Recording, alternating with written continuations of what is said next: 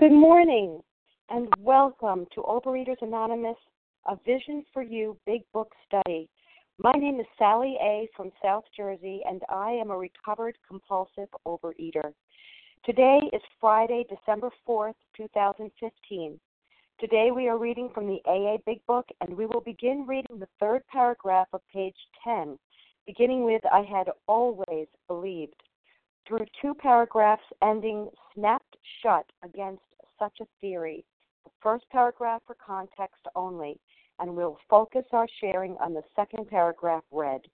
Today's readers are, for the 12 steps, Ginger C., 12 traditions, Isabel F., and our readers for the text will be Larry K., Lisa H., and Iris G. The reference number for Thursday, December 3rd, 2015 is 8242. The OA Preamble.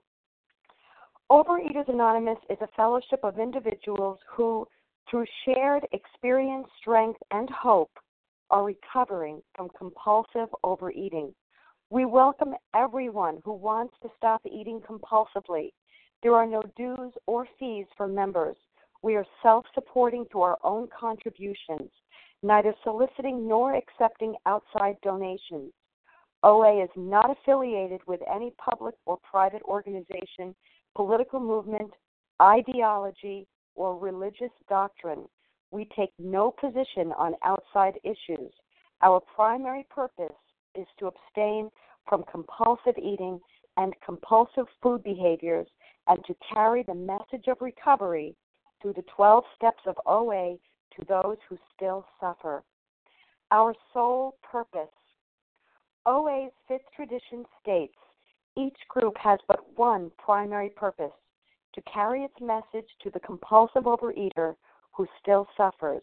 At A Vision for You Big Book Study, our message is that people who suffer from compulsive overeating can recover through abstinence and the practice of the 12 steps and 12 traditions of Overeaters Anonymous. I will now ask Ginger C. to read the 12 steps. Ginger?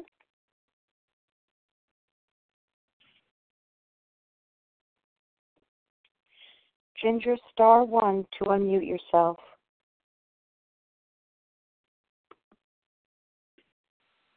Hi, Sally. Good morning. Can you hear me? I sure can. Go right ahead. Thank you. Good morning, everyone, and thank you for your service, Sally. I'm Ginger C., a compulsive overeater from Colorado. The 12 steps of Overeaters Anonymous. 1, we admitted we were powerless over food, that our lives had become unmanageable. 2, came to believe that a power greater than ourselves could restore us to sanity. 3, made a decision to turn our will and our lives over to the care of God as we understood Him. 4, made a searching and fearless moral inventory of ourselves. 5, admitted to God, to ourselves, and to another human being the exact nature of our wrongs. 6, we're entirely ready to have God remove all these defects of character. 7, humbly asked Him to remove our shortcomings. 8, made a list of all persons we had harmed and became willing to make amends to them all. 9, made direct amends to such people wherever possible, except when to do so would injure them or others.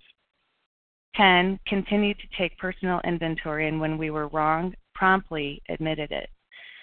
11, sought through prayer and meditation to improve our conscious contact with God as we understood Him, praying only for knowledge of His will for us and the power to carry that out. And 12, having had a spiritual awakening as a result of these steps, we tried to carry this message to compulsive overeaters and to practice these principles in all our affairs. Thank you. Thank you, Ginger. I will now ask Isabel F. to read the 12 traditions for us.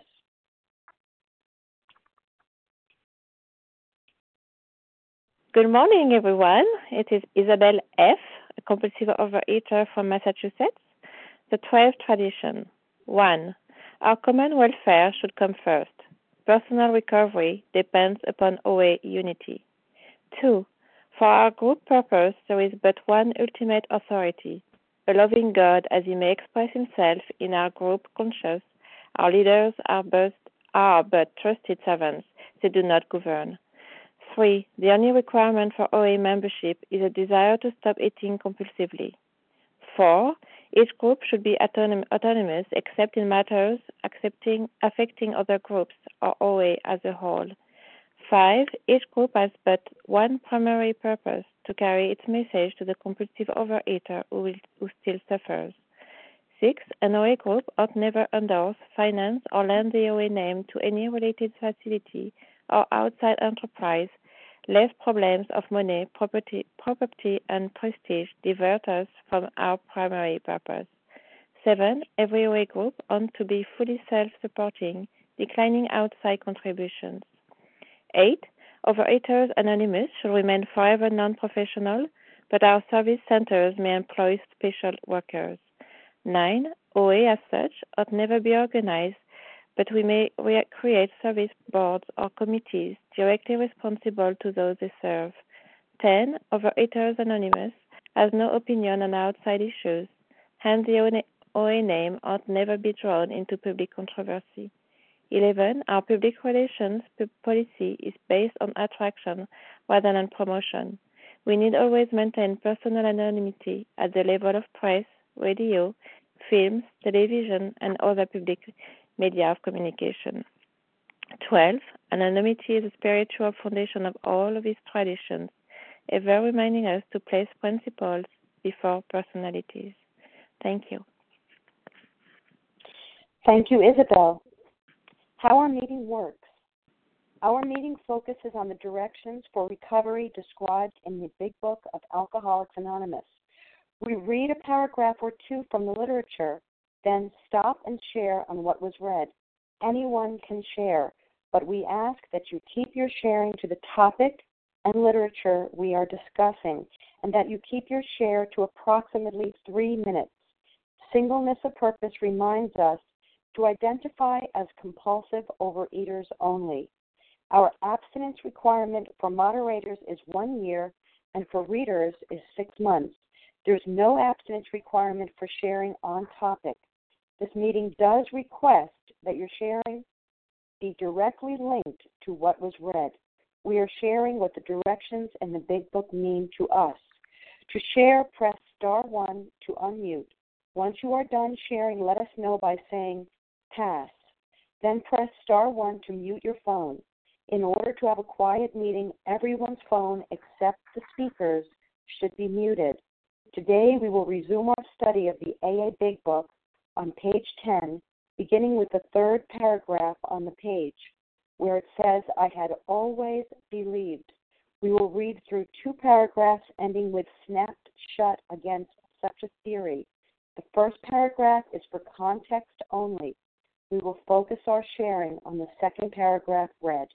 I will now ask Larry K. to begin reading. Good morning, Sally. Thanks so much for your service. Appreciate it. Larry K., recovered compulsive reader from Chicago. I had always believed in a power greater than myself. I had often pondered these things. I was not an atheist. Few people really are. For that means blind faith in the strange proposition that this universe originated in a cipher and aimlessly rushes nowhere. My intellectual heroes, the chemists, the astronomers, even the evolutionists, suggested vast laws and forces at work. Despite contrary indications, I had little doubt that a mighty purpose and rhythm underlay all. How could there be so much of precise and immutable law and no intelligence? I simply had to believe in the spirit of the universe, who knew neither time nor limitation, but that was as far as I had gone. With ministers and the world's religions, I parted right there. When they talked of a God personal to me, who was love, superhuman strength, and direction, I became irritated, and my mind snapped shut again against such a theory. So, at the time that Bill wrote this, of course, he was reflecting back on all the reasons he had difficulties in accepting a power greater than himself. And again, you know, it's important for me to remember the context. I mean, you know, here was his friend Ebby, of course, we learned, who simply came to pass his experience to Bill. You know, and this guy, Thatcher, you know, he was a low-bottom drunk, and he wasn't drinking anymore. And apparently he took some prescribed actions, and he cultivated a God consciousness of some sort that infused in him with, you know, the power necessary to stop drinking. And so Bill's, he's got Bill's interest, and you and I perhaps were interested too when we, you know, when we observed and you know, people in whom the problem had been solved. But now, see, you got me between a barrel, and I felt a bit trapped, and that's what I read in this paragraph. Because by this I mean, you know, on the one hand, you convinced me that I've got this fatal malady, this illness, this allergy of the body and obsession of the mind. And yet I'll be darned if I'm going to accept a belief in God or in a higher power, and this notion of God's mercy and grace as a means of recovery. And you see, the world and the people in it, you know, Bill reflected, you know, they're too sick for me to possibly accept that some sort of personal power exists in any discernible way. His mind snapped shut, and so did mine.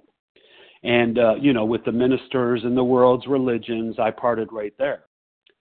You see, I was raised, you know, among a community of believers in God. They seemed to adhere to certain precepts that kind of showed others that they fit in the club. But, you know, they said the prayers, they celebrated the various holidays, they went to religious services held in the appropriate structures, the buildings, and they memorized the songs and all that stuff. And they occasionally did charitable things for others. The problem for me was I also saw them get really angry at other people. I noticed that in private they were different. They lied, they judged, they stole, kind of like I did, and they hurt others. And so this is where I parted, and you know, and my mind snapped shut against such a theory, because I saw you know, all sorts of inconsistencies and incongruencies, you know, with this. And I thought anybody that believed in a power, you know, personal to them, they're nuts. They're absolutely nuts. And so how am I going to resolve this? I see that on the one hand, you know, you're not drinking anymore, you're not eating anymore, but on the other hand, you know, you lose me as soon as we get into the whole God thing. And so in step two, what it says is that, you know, wrapping up, I'll say that, you know, some of us won't believe in God, others can't, and still others who do believe in that God exists have no faith whatever he'll perform this miracle. Thank God that I did at some point, my mind was no longer snapped shut, because that was the difference. And today I have a life beyond my wildest dreams. With that, I'll pass. Thanks. Thanks so much, Larry. And who else would like to share on this second paragraph, 3-minute pitch? Amy G. Tina F. I didn't hear this that. Is Bella. Can I share? I heard Amy G. Who was that second person? No. Bella. Bella, I heard you. There's somebody before you. Who's that? Tina F. Tina F. Thank you. Vasa O. Vasa.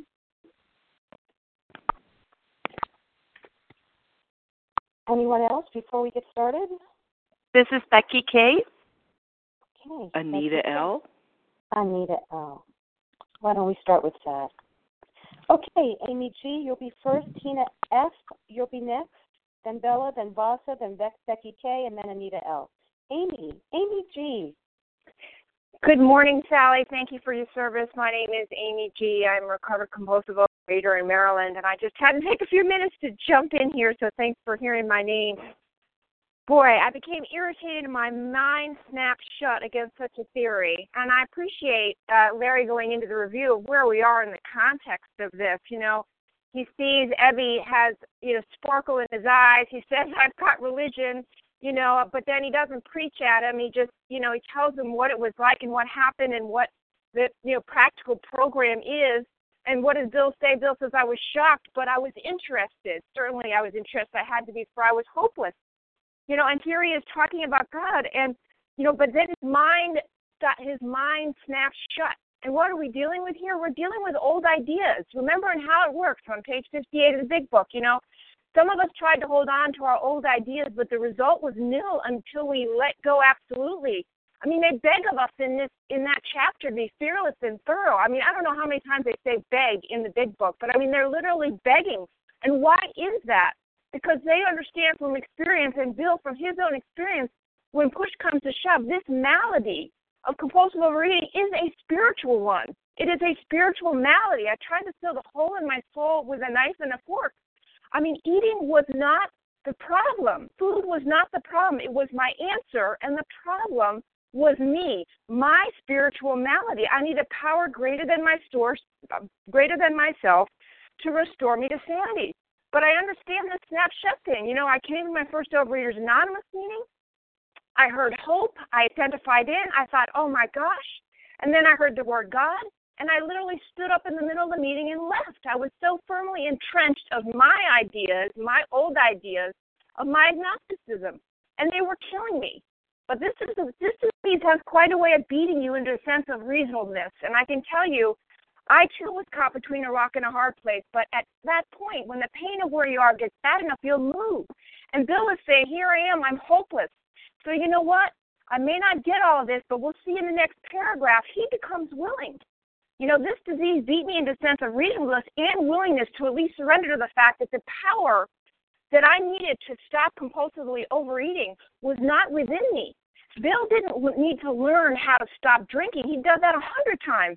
He needed to learn how to have the obsession expelled from him. I mean, if we go to the foreword of the AA 12 and 12, I was just reading it this morning. It says, AA's 12 steps are a group of principles, spiritual in nature, which if practiced as a way of life can expel the obsession to drink and for us to eat and enable the sufferer to become happily and usefully whole. That's what this program offers us. Bill may not know that at the time, but he knows he needs to figure out a way to get around not picking up that first drink. And that's what this program is about, being willing to be separated from my binge foods and have the obsession expelled. And the only way to do that is a spiritual one. At some point, we all have to come up against that. And I, at that point, was willing to at least believe in those who had recovered and gone before.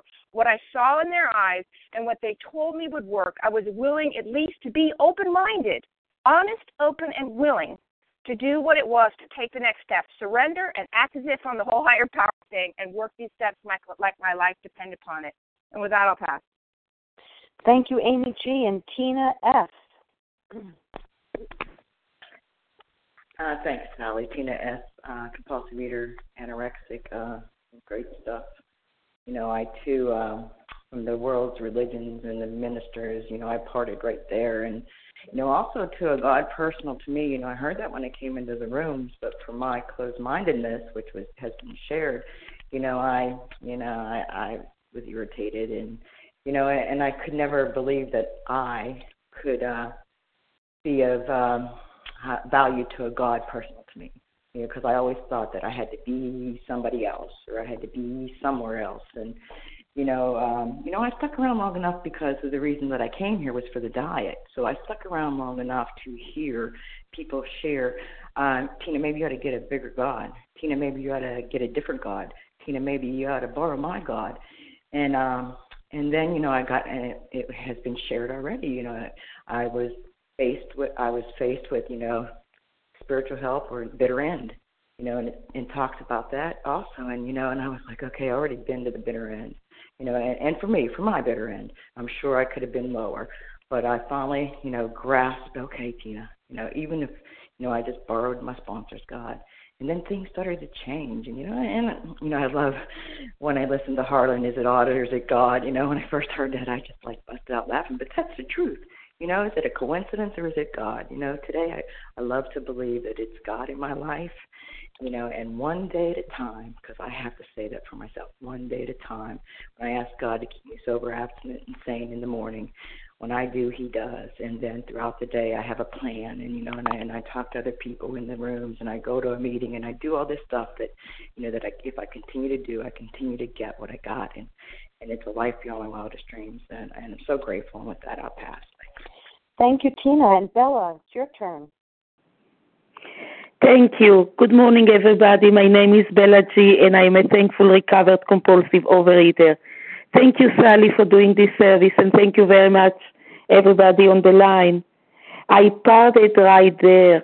Oh, yes, before the program, I had an idea and a kind of belief of the power of God. And yes, I believe that the power of God is a higher power and is a loving power, but I didn't have the tools to put this higher power, this such big power, into my everyday life and into my everyday issues. And yes, like every human being, I had some issues, some feelings that I didn't know how to put this loving power into my feelings, like anger, jealousy, disappointed, sad. And then when I got very much confused, oh, here I have the loving power, and here I am struggling with not comfortable feelings and emotions, and my black and white thinking just direct me, oh, so if I have those not comfortable feelings, most probably I am not a good person because I am not like God. I am not that person that have mercy all the time and is happy all the time and is loving all the time. Yes, I did have times that I didn't love some people. So then this power of God became into my mind as a punishing God. And yes, I deserve to be punished because I am not that good as God. So I really didn't know how to deal with this higher power. He is a loving power. This is how other people talk, but not to me, because I don't know what to do with my feelings, with my emotions. And thank you, God. Thank you, God. I am not there anymore. Today, I through working the steps, I know how to deal with all those not comfortable feelings. And yes, sometimes it's hard, sometimes it's painful. And today, my belief changed. Yes, today I believe and I know that there is a loving power and accepting power, and He is personal for me. He is there for you and for me at the same time. Thank you for letting me share, and I pass. Thank you, Bella. And Vasa, it's your turn. And Becky, you're up next. Thank you. Thank you, Sally, for your service, and good morning, everyone. I'm Vasa O., recovered compulsive overeater, calling from Florida. This is a beautiful little paragraph right here. With ministers and the world's religion, I parted right the. I like Bill. He's reflecting back, and I started reflecting back on my background, my religion. I was very, very skeptical when I came into the 12 steps, but I came in with desperation, so I was just willing and I was ready and I was open to hear whatever I needed to hear about the food, you know, about the disease and about the allergy and the mental obsession, you know, because I came to the end of me. There was nothing more to try. But I did grow up in a religious home, you know, a person that read the Bible, you know, and again, you know, I would question, well, if this person is so close to God, reading the Bible, going to church, ministering at churches, why is this happening in our household? Well, this person was struggling with alcoholism, and there was a lot of food addiction also in my family. I just did not understand. I did not understand about food addiction, about addictions, any kind of addictions. And especially years ago, people did not know, you know. But somehow I thought, well, they should know. You know, when I came in the program, they're so close to God, you know. But anyways, again, you know, we are all human beings. You know, we suffer from different things. But I'm so grateful that I came to Overeaters Anonymous and I learned about my own addiction, and then to have compassion with other people that have addictions, you know, with different things. And I can be there if I need to speak up and say something, and I could do that. So I'm just so grateful. You know, again, I have a God of my own understanding, and I needed to separate my parents from the God that I know today. Thank you, and I pass. Thank you, Vasa and Becky K. And Anita L., you'll be up next. Thank you, Sally, for your service, and thank you, everyone, for sharing. This is Becky K. from Maryland, and I'm a recovered compulsive overeater. Boy, when it says here, my mind snaps shut. This is so interesting, and I'd like to share actually from 2 points of view or 2 lenses. For me, when I came into the rooms, I know the moment everyone started talking about God, my mind definitely snapped shut. I truly believed in God, and I had my own religion. And even though y'all started talking about God, I thought you were some sort of cult. And I was like, okay, I have my own God. Thank you very much. But what I learned from the rooms, and as I kept coming, that I did not have a relationship with my God. Even though I said the Lord's Prayer every day, thy will be done, I didn't live it. I didn't do thy will. I did my will. I did my things, my idea. My self-will run rampant.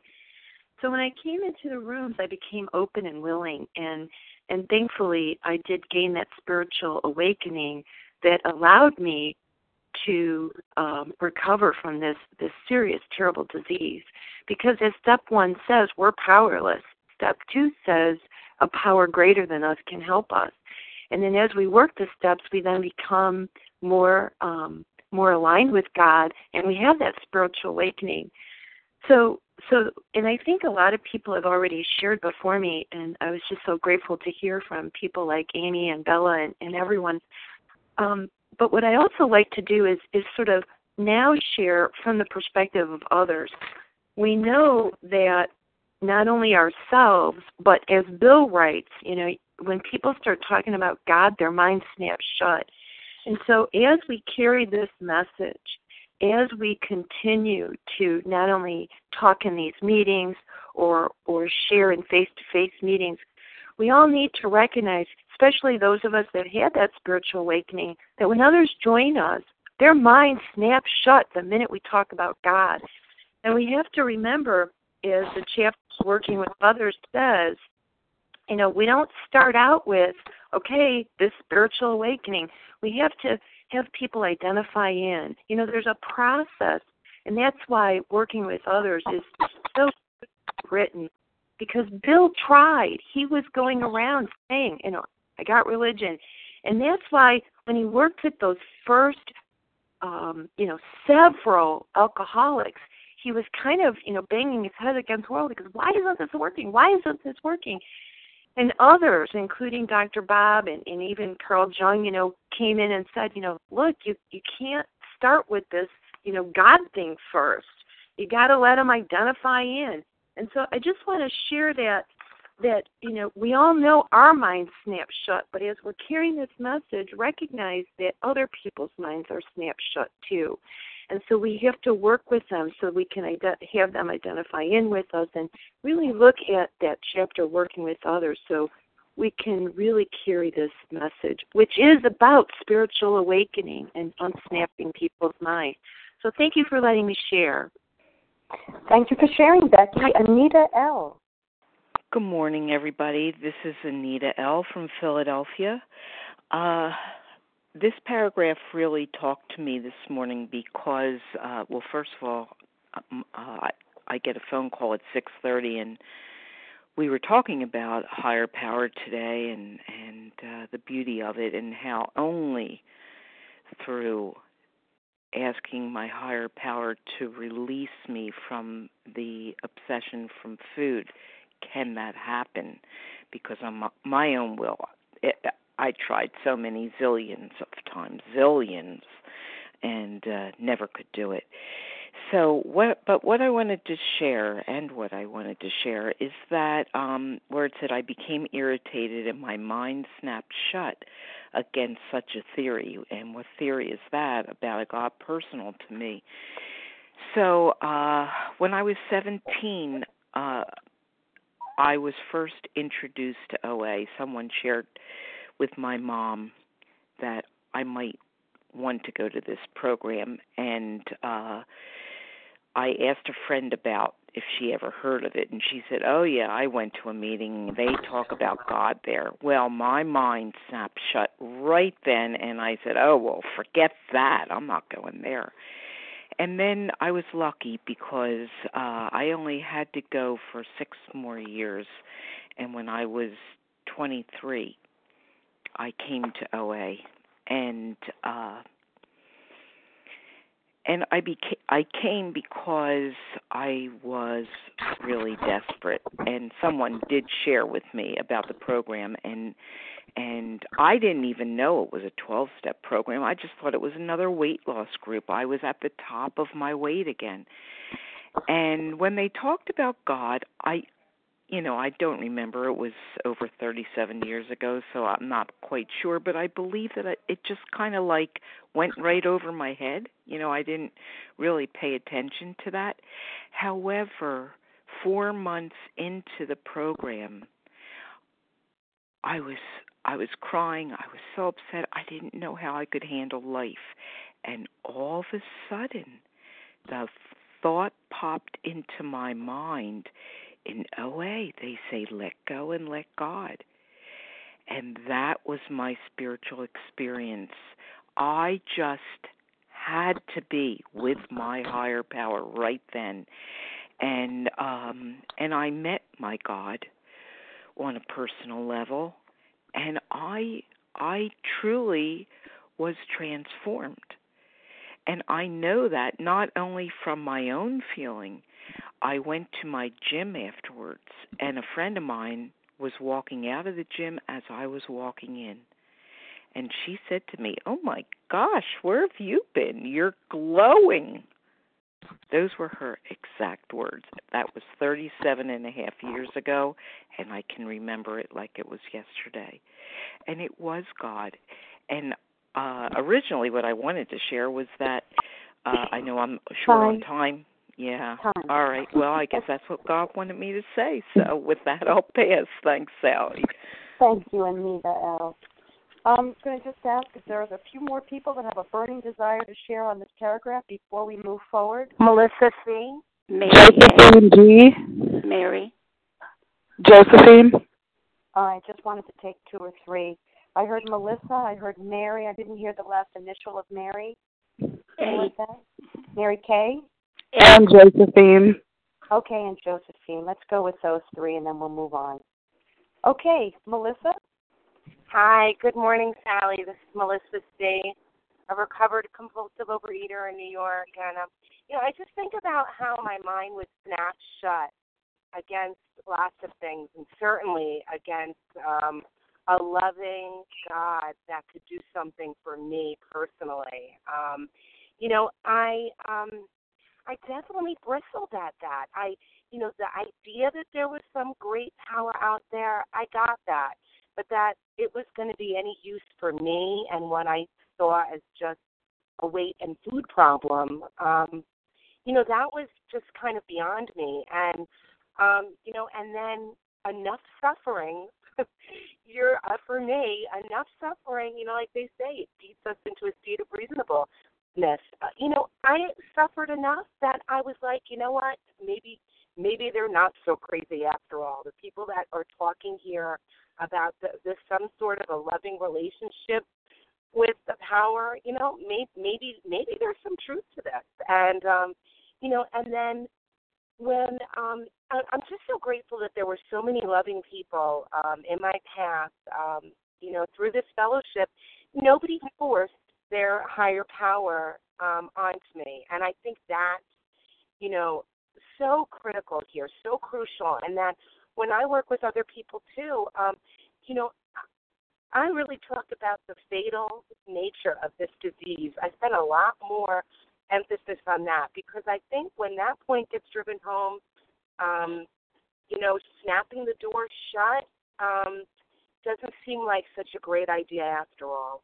And, and so it's all about forming your own personal relationship with a higher power. And thank you. With that, I'll pass. Thanks, Melissa. Melissa C. and Mary A. Good morning, everybody. Hi, it's Mary. I'm sorry about my voice. But thank you so much for all your shares. And you know what I was really thinking of was about Bill W. When he, when Ebby Thatcher, I believe it was Ebby who came to him, and he just said, he can't buy this religion stuff, yet he was from a religious family when he was a child. And he said, but, what about formulating the thought of finding a, the God of your understanding? And that opened the door only slightly to that at the end of his life, when I think of, our Sunday meetings, and we get so much history from a lot of the men that come on. And I was shocked because I know that Ebby and I share the same faith. I have always had faith, but I get it, because I have friends that are atheists, agnostics, and we're all different. And I'm very careful with how I talk, to not close that door shut. But here he was telling us on that Sunday that, and somebody needs to mute, that's not my noise, he was saying to us that Ebby, not Ebby, Bill Wilson, at the end, during his lifetime, he wanted to even come to my faith. We share a basic faith. I never even share what my faith is, but most of us know what Bill Wilson was. But he actually wanted so much, he came to see the people in my faith. He wanted to take on that faith, but he felt he would hurt others if he was to do what he truly loved now and had found that was his particular truth. But, I think of what Larry was saying. I was listening to that recording over and over again, what Larry said. And if some of you are listening, you don't know about the recording line, it works like a recorder. You go forward, you go backwards, you can hear something over and over again. But Larry was saying if our abstinence is because of somebody, it really is all wrong. It's because it's really supposed to just be contingent completely on God. And so it's wonderful that we can come here. And like I said, I don't believe that ever once did Bill ever say his religion even. He was that careful to not want to hurt people. And that's how I am. I really believe that I don't have to say my faith or try to sell it. But I'm just so grateful that the openness, as we watch, like Bill said, at first people come, they can't even say the word God, but before you know it, people are just become open. And the biggest thing, and I'll end on this, is when I meet people, I say, what I have found about God, it's a real living God. I have experienced, it's not something in a book. And I challenge you, if you were to ask, if you're really real God, if there's something like all those stories in the back of the big book, would you come into my heart today? That's where I've seen the change. Thanks for listening. Thanks for sharing, Mary A. and Josephine. Hi, good morning. This is Josephine. Thank you, Sally, and thank you, everyone, for being here. Josephine G. from Dallas, a compulsive overeater, recovered compulsive overeater. I love the whole reading, and I love how it transitions. I don't know if Bill had experience with writing, but I think this is a beautiful literary piece to help us reflect, or help me reflect, on my recovery. And so when Larry started reading, he's talking intellectually. So he's talking about his faith, but he's talking about intellectual heroes, the chemists, the astronomers, the evolutionists, the laws, the forces. None of these things are personal. He's talking about precise and immutable laws, a spirit of the universe, so like out there. And when things are actually at a further perspective, I can put my hand over it, like I can still control it. And then he transitions in the language here with ministers. Ministers is personal. So, like, the word is at the root of administer, and so that's like it comes to me. Something's given to me. And the world's religion. So the word religion actually means to be bound, like a ligament.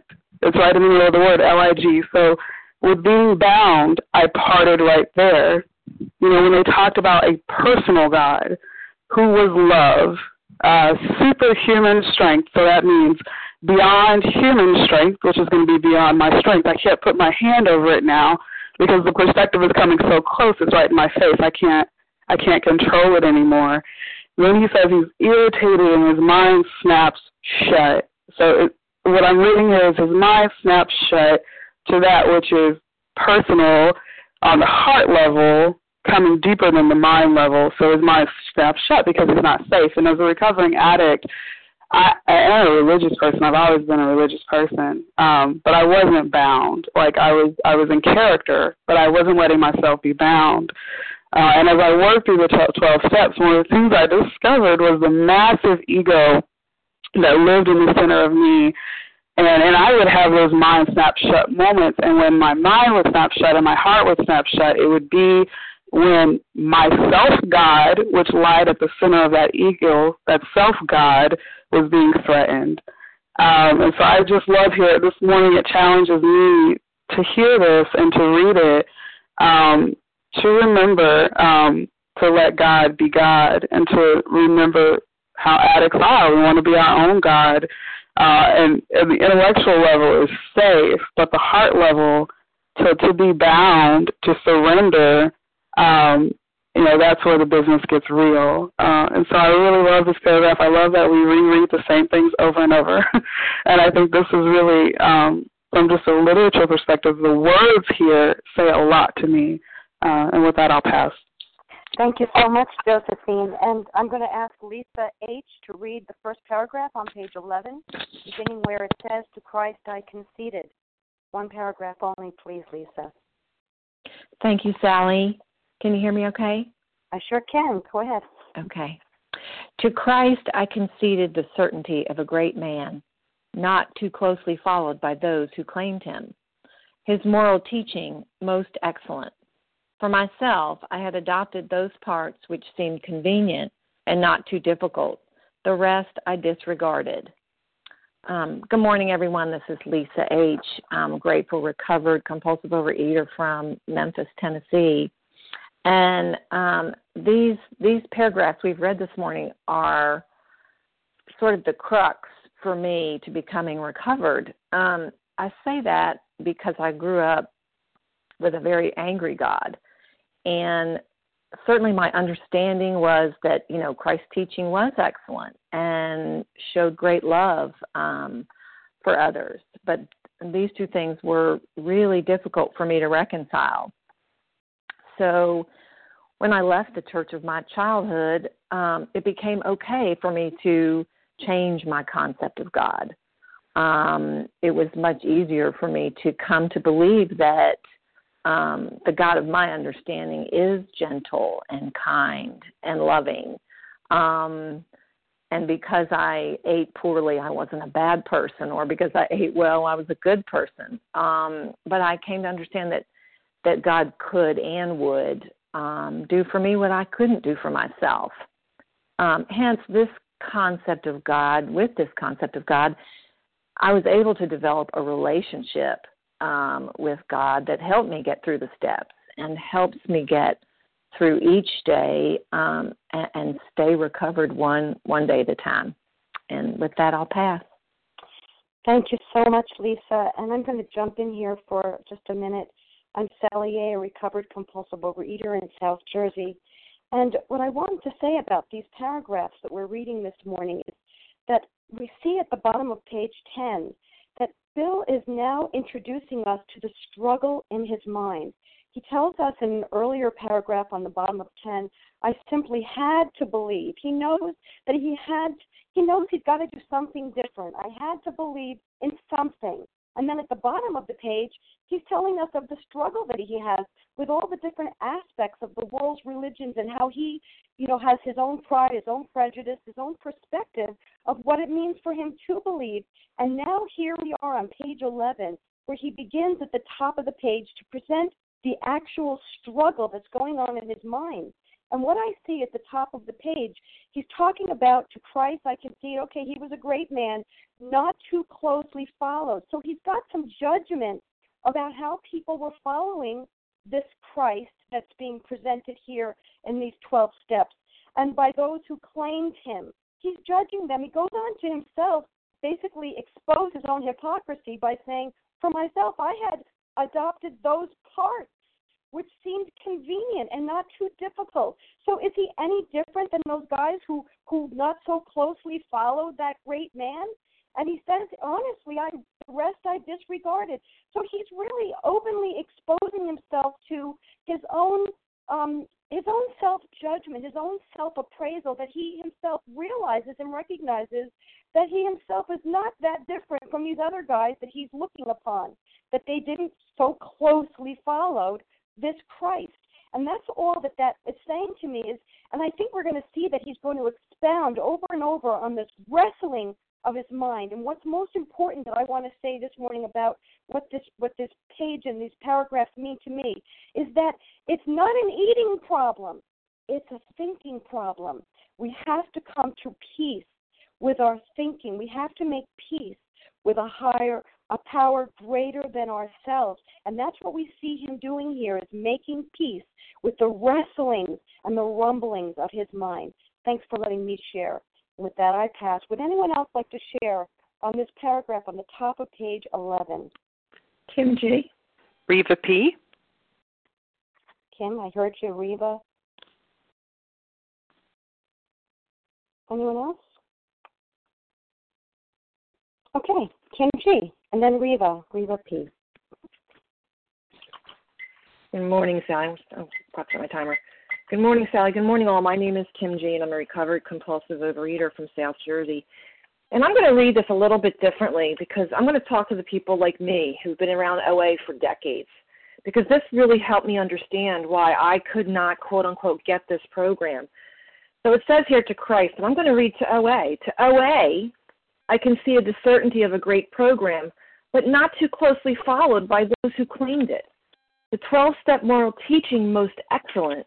But for myself, I had adopted those parts which seemed convenient and not too difficult, and the rest I disregarded. I mean, after all, I was told in the rooms, take what you want and leave the rest, so why don't I have the option to disregard what I want to disregard? So as I'm going through this, think about your own experience. I'm going to share my own experience of a couple decades in OA, but think of your own experience and how that's worked for you and not worked for you. You know, my experience is many OA meetings in my area don't have an abstinence requirement. So really, abstinence can't be that important if you're leading a meeting.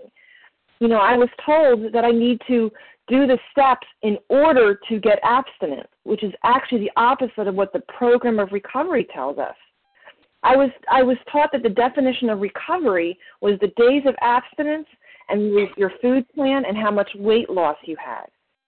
You know, I would see people in LA for decades who were only getting 90 days and relapsing, 90 days and relapsing. You know, when I came back from relapse and people tried to tell me what I was doing wrong, I was told that I wasn't doing enough meetings. I wasn't doing enough phone calls. It was all about the tools. You know, I was told that this whole program was about suggestions, that the steps were really optional, and that sponsoring was for gurus. I didn't need to sponsor. I didn't need to work with people.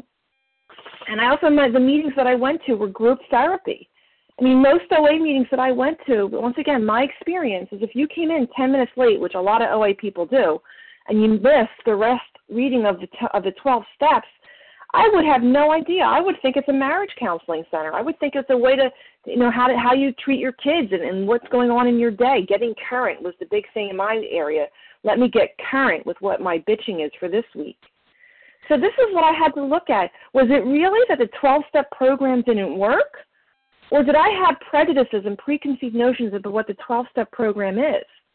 And from my experience was I had worked the fellowship really hard for well over 17 years. And what I had to concede now is if that wasn't working, I had to actually work the program of recovery.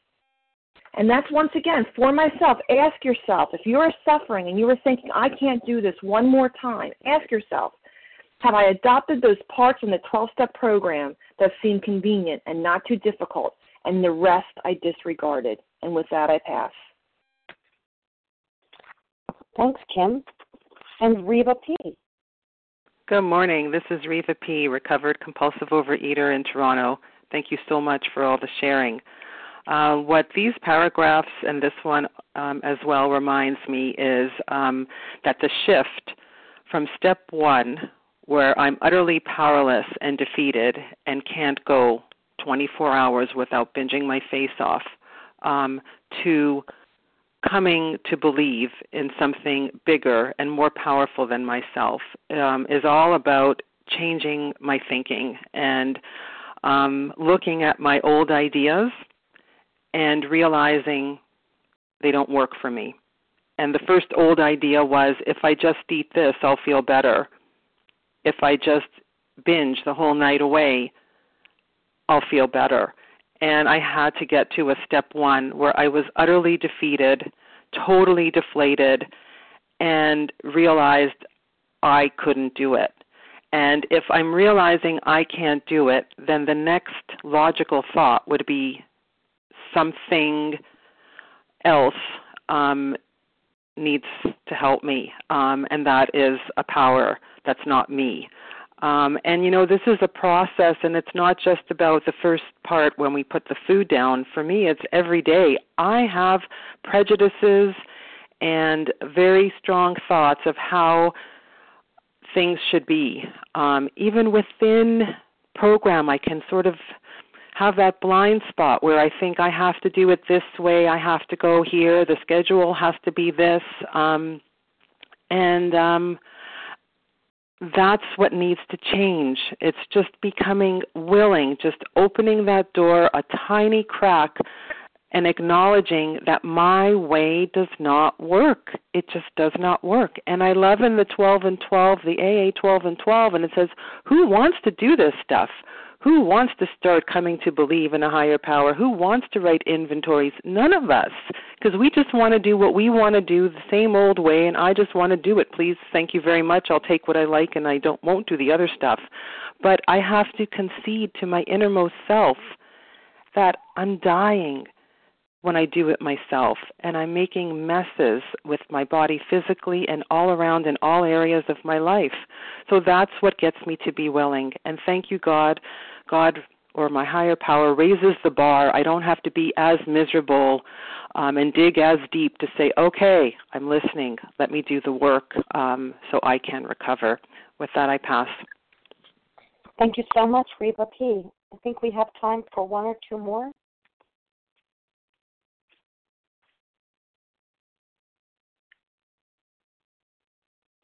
One more. Hi, this is Kathy K. Oh, good. Go ahead, Kathy. Take the last share. Thank you, Sally, for your service. I'm a recovered compulsive overeater from Boston, and I'm listening to everyone today and reflecting on my own journey. And the turning point for me was when my sponsor suggested that I write out my definition of God or higher power, what I wanted and needed it to be.